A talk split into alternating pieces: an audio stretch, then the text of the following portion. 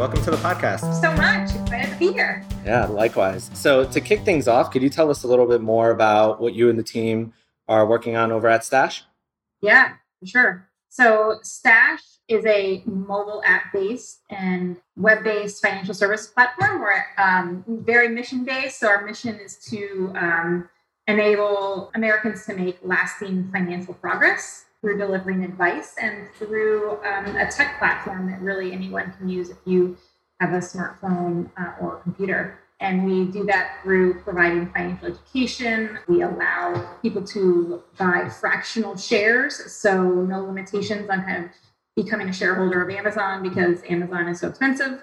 Help people make financial progress through education, fractional share investing, so everybody can really own a piece of what they want with no limits on the price of the stock.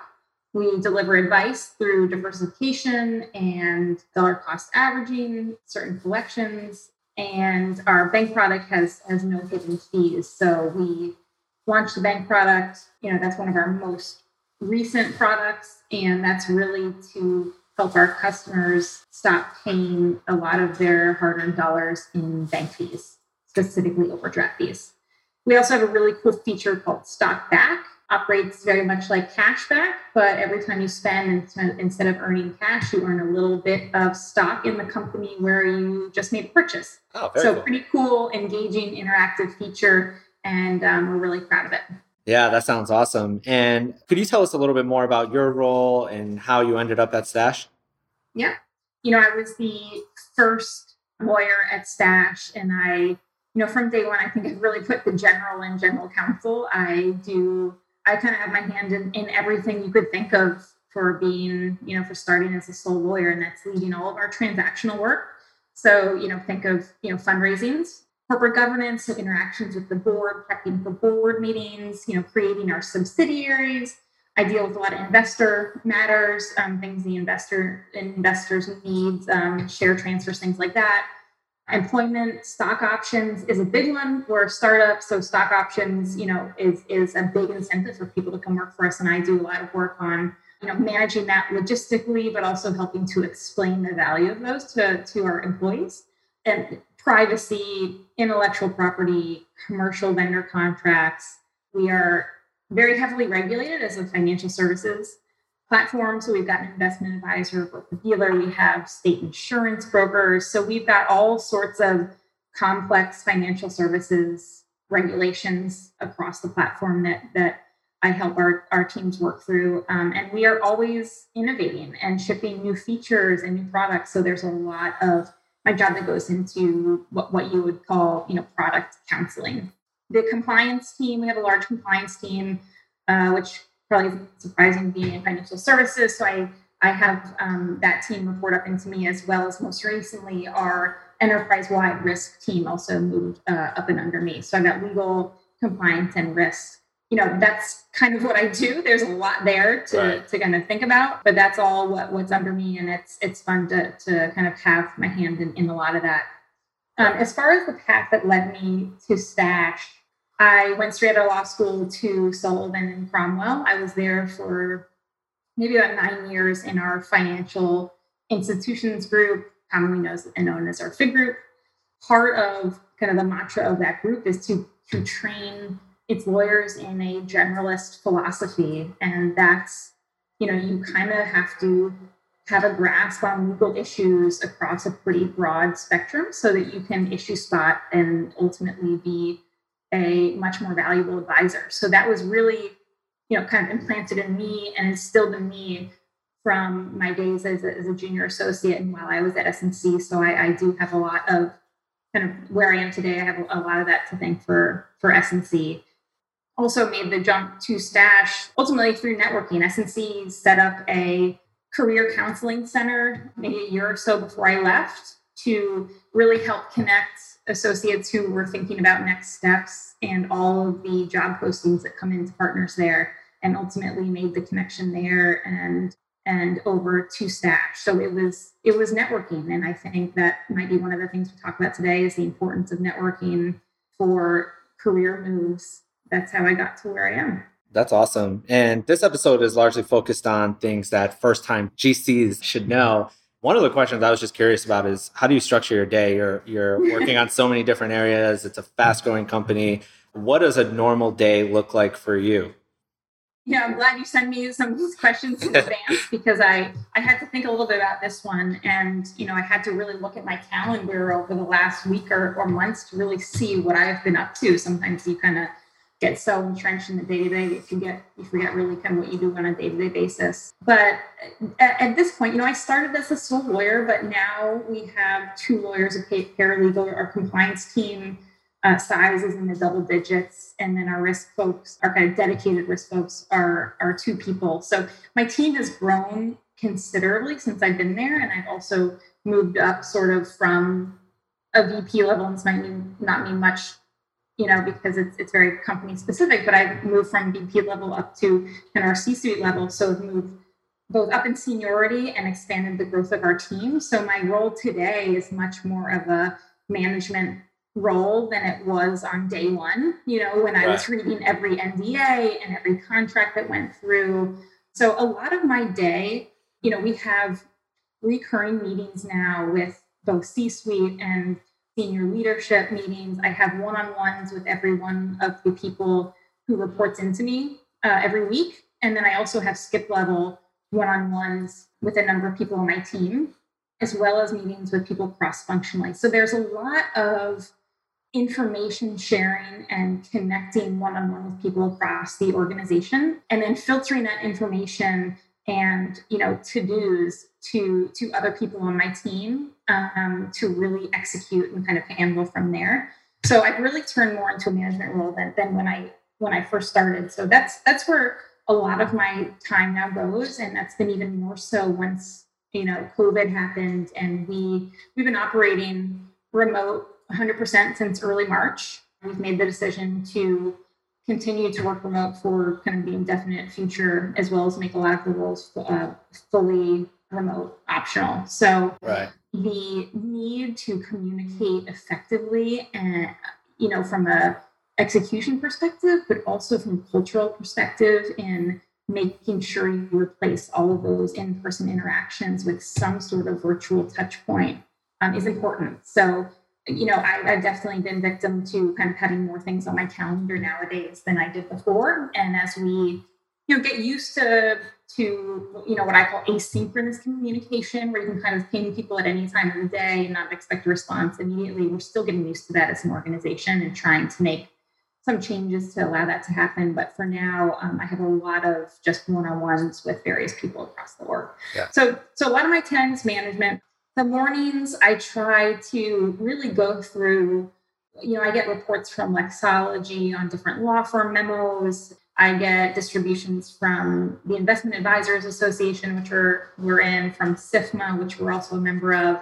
We have all sorts of Slack channels dedicated to competition and what other people out there are doing, what's happening in the market. So I really, you know, pre say 9 a.m., try to get a handle on what's happening, you know, in the industry and the right. world and the legal environment and the regulatory environment. So that's really my mornings. I try to do that. Not substantive, but I try to schedule a lot of breaks now. They're working remote um, is tough. You tend to get stuck in front of the computer more than you did before because you get up and kind of walk around the office. So right. I am very cognizant to have scheduled recurring breaks on my calendar and also try to end the day at, at, around the same time, even if I log back on, you know, after my kids go to bed or something. Right. Uh, and then the rest of the day is really TBD, depending on what go, what's going on. Um, it really ebbs and flows. Last last week we had a board meeting, so there was a lot of prep I had to do for that. But before that, there was a lot of you know COVID related work, return to work plans. What, what are we doing with our lease? What are we doing long term?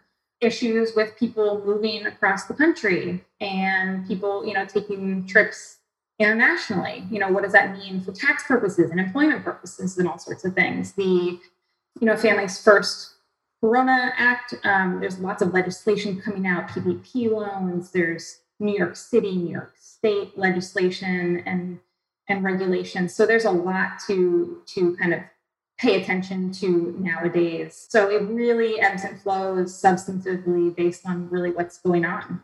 Right. Bizarre times. And the quick aside is that out of all the people we work with, we always joke and say you're always the fastest one to respond to emails. like you're always so fast on emails, which is which is awesome, despite how busy you are. You know, it's it's awesome, but also makes me really, really kind of question how connected I am sometimes. You know, I, I think I watch my email and my Slack like a hawk, but what I don't do well, which a lot of, you know, I, I met a you know, we have tons of engineers at our company who are building our app and, and, our, and our web. And what they do really well that I don't is have with what we call internally maker time. And that is when you block off a decent portion, you know, two, three hours of your day to really sit down and focus and and really work. And you ignore email then you you put your slack messages you know you put the notifications off and you sit down and, and it is focus time. So I, I like being responsive. I love moving things along but i also it, it's important to balance that with sitting down and and thinking about those hard things that sometimes it's hard to find time for. Yeah for sure. And what are some of the challenges that you first encountered when taking the role that you have now that you weren't expecting or prepared for? And how did you overcome some of those challenges? Switching from um, a law firm straight into a startup is is a pretty dramatic shift. So so there was a couple a couple of those things. I think the first is you know the pace. I mean, I was used at S&C. I was used to having to be available at all sorts of hours and on weekends and whatnot because client service was our thing and we wanted to be the absolute best at providing services to our clients. But it's not quite the same as the pace during the day at a startup. We are always innovating. We're always iterating. We're always thinking creatively always trying to think outside the box and come up with with things that people have never done before so it is really the pace during the day is really pretty nonstop. And the pace over time, you know, it, it's it's hard to move that quickly and you know, being in a legal role, you're by nature, I think, very, you know, risk averse and trying to run down every path that that something might go down. So you can think through all the legal issues and really think through them and, and tie up the loose ends. That that's not something that there's time for, you know, every day. So you really got to move with the pace of the business and be a business partner and, you know, learn how best to accumulate facts and get a decent handle, a good handle on the law and kind of make a judgment very quickly. So that takes some getting used to the pace and being comfortable with with decisions you make when you may not have the full story you know, maybe you have to caveat your answer with, you know, this is where I came out with now based on the time I have. But the, the pace is a big one, and that's a big, you know, it's a big startup thing. One of our competitive advantages against financial incumbents is really our ability to move very, very quickly. Right. You were just touching on this in terms of, you know, lawyers generally mitigating risk and being a little bit more risk averse compared to, say, the CEO or, you know, one of the founders of a company what tips do you have for streamlining communication with the C-suite board in order to really balance, you know, the priorities you have as a legal advisor to the company, along with moving really fast and, and being very fast paced?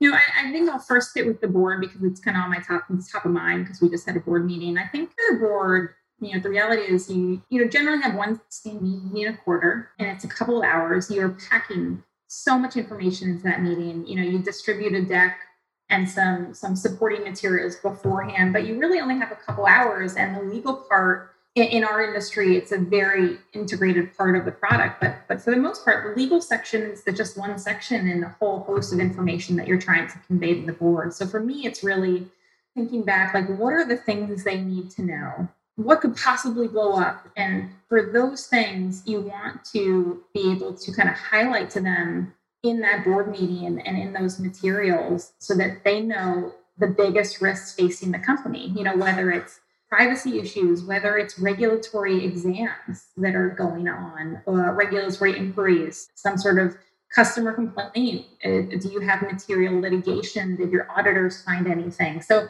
you really got to look through your priorities and and be most important items and and focus on those because you're not going to hit everything.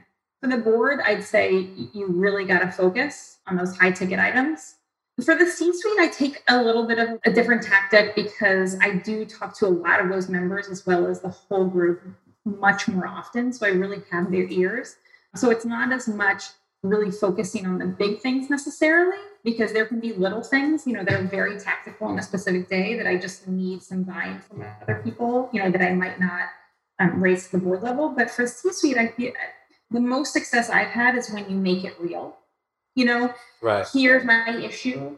Here's how it could go wrong. And then this is how it would affect us, you know, if this happens. So if this, then that here's my probability of that happening and here's my recommendation. So you really focus on kind of how something would play out so people can feel a little bit more real rather than too abstract. So i feel like making it real is a good tactic and always including what we call a tldr i don't know how many other people use that but the too long do not reads you know hit them with with the the conclusion. You know people don't read you know really long emails. They don't listen to really long soliloquies. Just hit hit the high level and go from there. Right. Now those are all some really good points. And following up on that what are some of the skills that you think gcs should really work on improving or even aspiring gcs in order to be successful at the job aside from you know direct communication? Are there any other ones that come to mind? This one's a pretty easy one for me and i think this one is be curious about the business, the industry, the macroeconomic environment. Just be curious about things and learn about everything you can. That is something that I wish I did more of over the course of my career, even for those things. So, like at S&C, we were generalists, but there were those very specific items, you know, that you would always loop in the specialist from intellectual property, you'd always loop in the specialist from employee benefits and comp. And hey, guess what? What takes up a lot of my time these days? Employment related issues, comp issues, and not not at all negative, but like options. Like those are things that are really, really practical, everyday questions when you get in house. So really just always be willing to learn you don't have to be an expert in everything but but you want to be well versed enough to have a conversation about it and also have a conversation with your external, you know, whether it be your external auditors or a consultant or your outside counsel or you know like you guys if we get an attorney through LawTrades you, you always want to be well versed enough to have a conversation of something and then deliver you know where you come out to others internally because sometimes you're going to be the one delivering that and you need to understand it well enough to answer questions about it right yeah that's a really good point. point and switching gears here a little bit you know a lot of gcs or aspiring gcs have to deal with areas that they probably didn't deal with, like budget approvals. You know, that was when we were sort of surveying some of our close GCs that we know about questions to potentially ask you. Your approach on budget approvals for your department was one thing that uh, was asked. So I'm curious to get your two cents on how you generally navigate that and, and what are some tips for GCs that are even at smaller companies that might not have bigger budgets, or maybe they're asking their CFO for a budget approval for the first time. Like, what are some of your approaches and, and how do you navigate budget for your team? Yeah, things like this are one of the toughest things for someone like me who is coming out of a law firm. I, this was totally foreign to me. You know, the idea of things like coming up with a budget or a head count and making hiring plans was very, very foreign to me. So for budget approvals, first, it's really, really important to have a good relationship with, in my case, the CFO and and his team, so that, that when you make mistakes and you don't kind of estimate for something, it's okay. You know, so build the relationship with the finance team so you have a little bit of leeway there. I think it's important for organizations or departments like legal and finance to be close and have a good working relationship for many reasons, but budget is one. But this was one of the toughest things I did. I think an important part of the budget, like I mentioned, is the headcount. So really getting a grasp on trying to look out, you know, a year in advance to think about headcount because the reality is salaries are really one of the biggest parts of the budget. And what I did for for headcount, you know, I I'm on all sorts of listservs. Uh, many people, you know, are part of TechGC who are probably listening to this, but But one thing a lot of people on TechGC ask are things like headcount. You know, how many lawyers do you need for a company of such and such size in such and such industry? And I monitored a lot of those. I think I even put out some questions, but that question goes around pretty often, and you can get a decent guess kind of how many lawyers you need just based on headcount. It's a really, really good estimate. And then you can go from there depending on what industry you're in, whether it's, you know, financial services and healthcare, you probably skew to more lawyers per hundred or so employee. Right. But it's a really good baseline to go off of. And then you base your hiring off of the company wide employee projections. And you may not know what someone's going to do when you hire them, you know, when you put in that number, but at least you have the headcount in the budget and you can decide what that person does later. I have done that before. And because of that relationship with the finance department, uh, you know, the other big spend item that comes up is outside counsel. LawTrades, that's kind of near and dear to your heart is right. um, how, how expensive outside counsel fees are, but that's a big one. And sometimes it's out of my hands. So I do the best I can based on kind of strategically where we see the year going. You know, is there a product that's going to really require a very specialized outside lawyer, you know, whether it's through LawTrades or a law firm, and you kind of can try to account for these blips. You know, are we fundraising? That's something that's very typically you need outside counsel for. So you try to get these kind of big blips in the budget. And then some of the little, you know, we overspent this much for the smaller issues doesn't really matter as much because you got some of the big, what I call blips in there. Right. Got it. And you were just touching on this now in terms of like headcount, but what tips do you have for GCs that are, you know, thinking about hiring or maybe they're about to make their first hire? How do you navigate that? What tips do you have and, you know, any potential resources that you found work well in building your team? As the sole lawyer, what, what immediately comes to mind for this is really think about take an inventory of your day and where you spend your day for a week maybe two weeks and really see what are the substantive areas that someone else should really be doing for you and what are those areas. So for me, when I was a sole lawyer, I spent a lot of time, like more time than I really should have, reviewing contracts, reviewing NDAs, right. getting in contracts through signature process. And it became, as we grew, very time consuming and maybe not the best use of my time you know, when there were much more bigger kind of strategic issues that needed to be considered that I just didn't have time for and I just kept putting off because they weren't quite as urgent, but they were really important.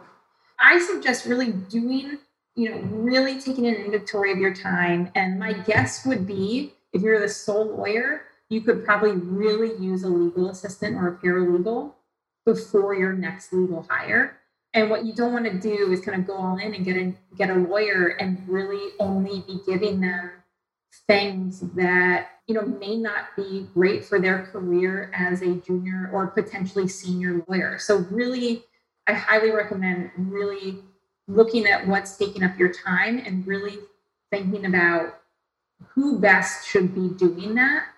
And again, my guess would be a paralegal or legal assistant, especially a good one, is just a huge huge asset. I can't stress it enough. We are super blessed to have a great paralegal. He's now a senior paralegal because he's that great. And he just frees up a ton of time for the three lawyers, including myself, on my team. And he functions very, very autonomously and does a, just a ton of stuff for us. Yeah, he's great. we talked to him a few times. Yeah. Yeah. Yeah you know, one of the things that I wanted to run by you too is a lot of firms are laying off associates, cutting costs, and things like that.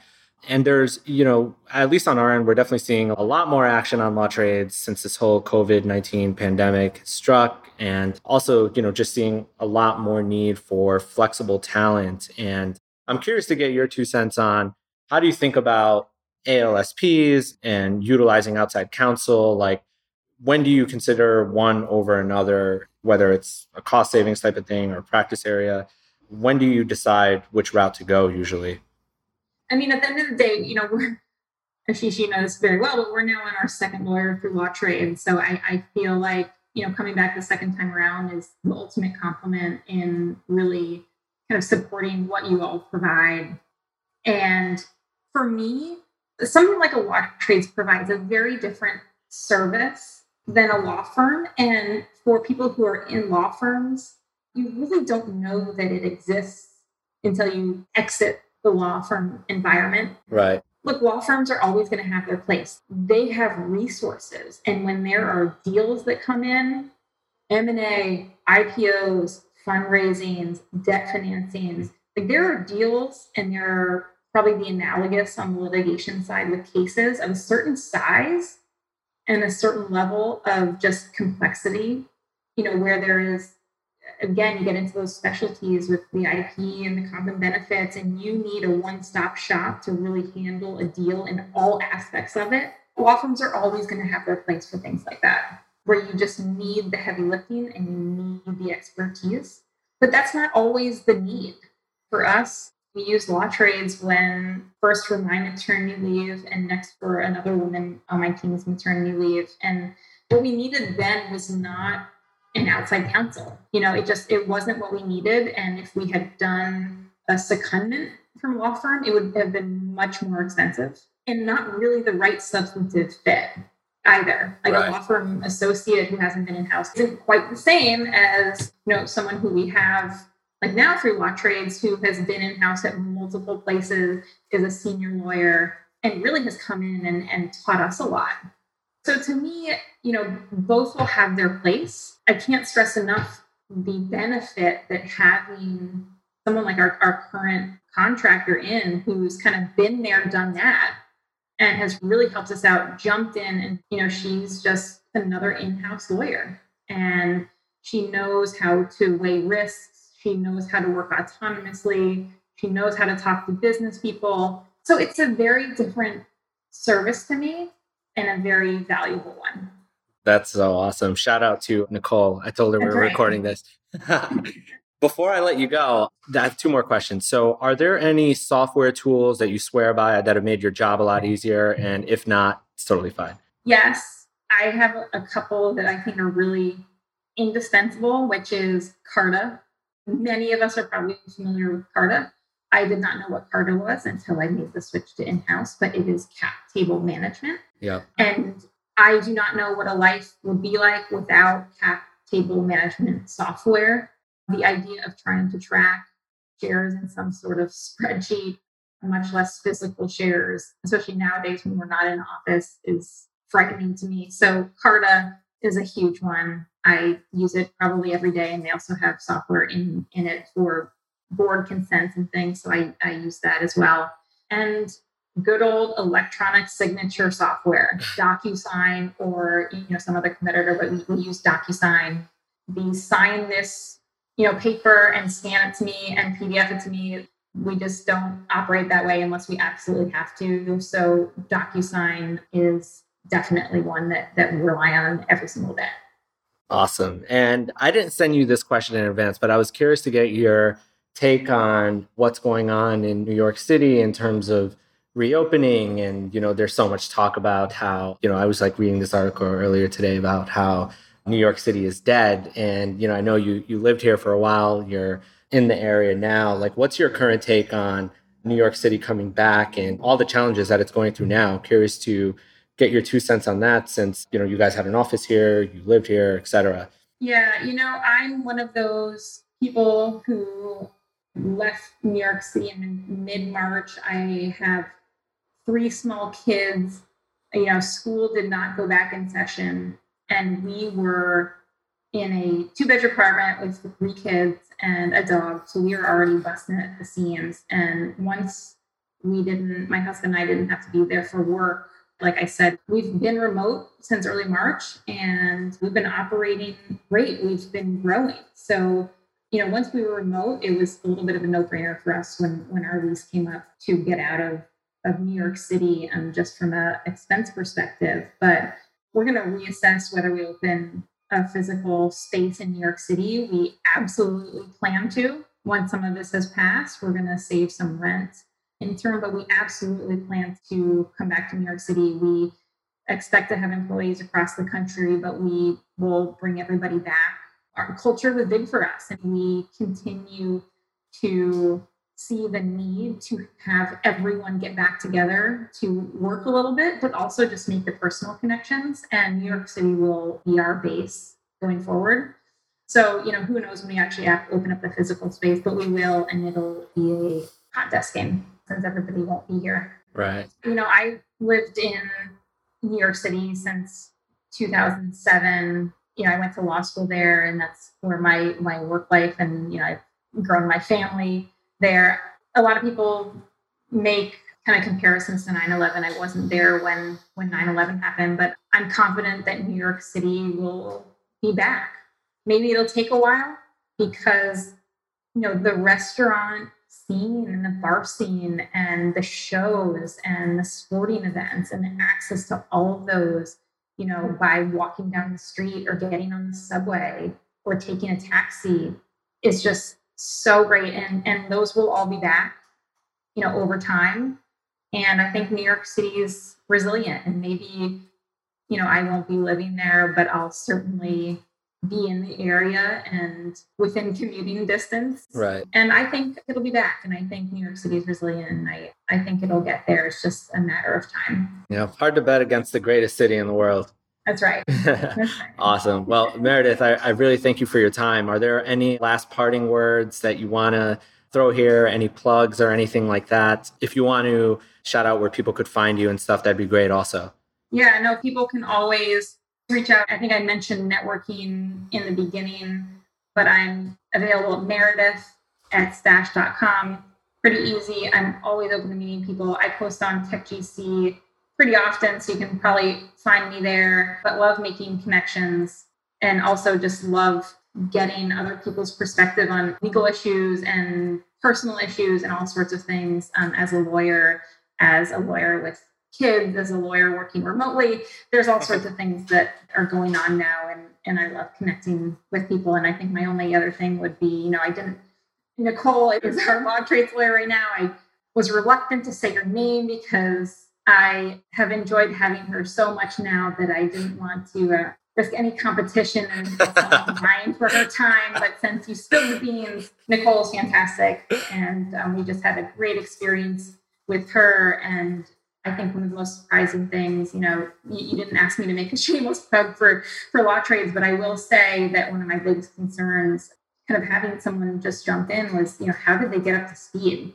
It takes me months to onboard new lawyers onto my team. You know, how can someone jump in that quick? And I got to say, it was really seamless. It really was. And whether that was work that I did or my team or the woman who was going out maternity leave or whether it was Nicole. It was probably some combination of all of that. But it was really seamless, and you wouldn't think someone could get up to speed so quick and just really be a great resource when you feel like you're, you know, at a startup, you're consistently understaffed from a legal perspective. She's been absolutely great. So my, my, my takeaway, at least for for people considering LawTrades would be don't think that someone can't get up to speed quickly. It's very possible if you do it the right way, you know, on your end and on the lawyer's end who's coming in.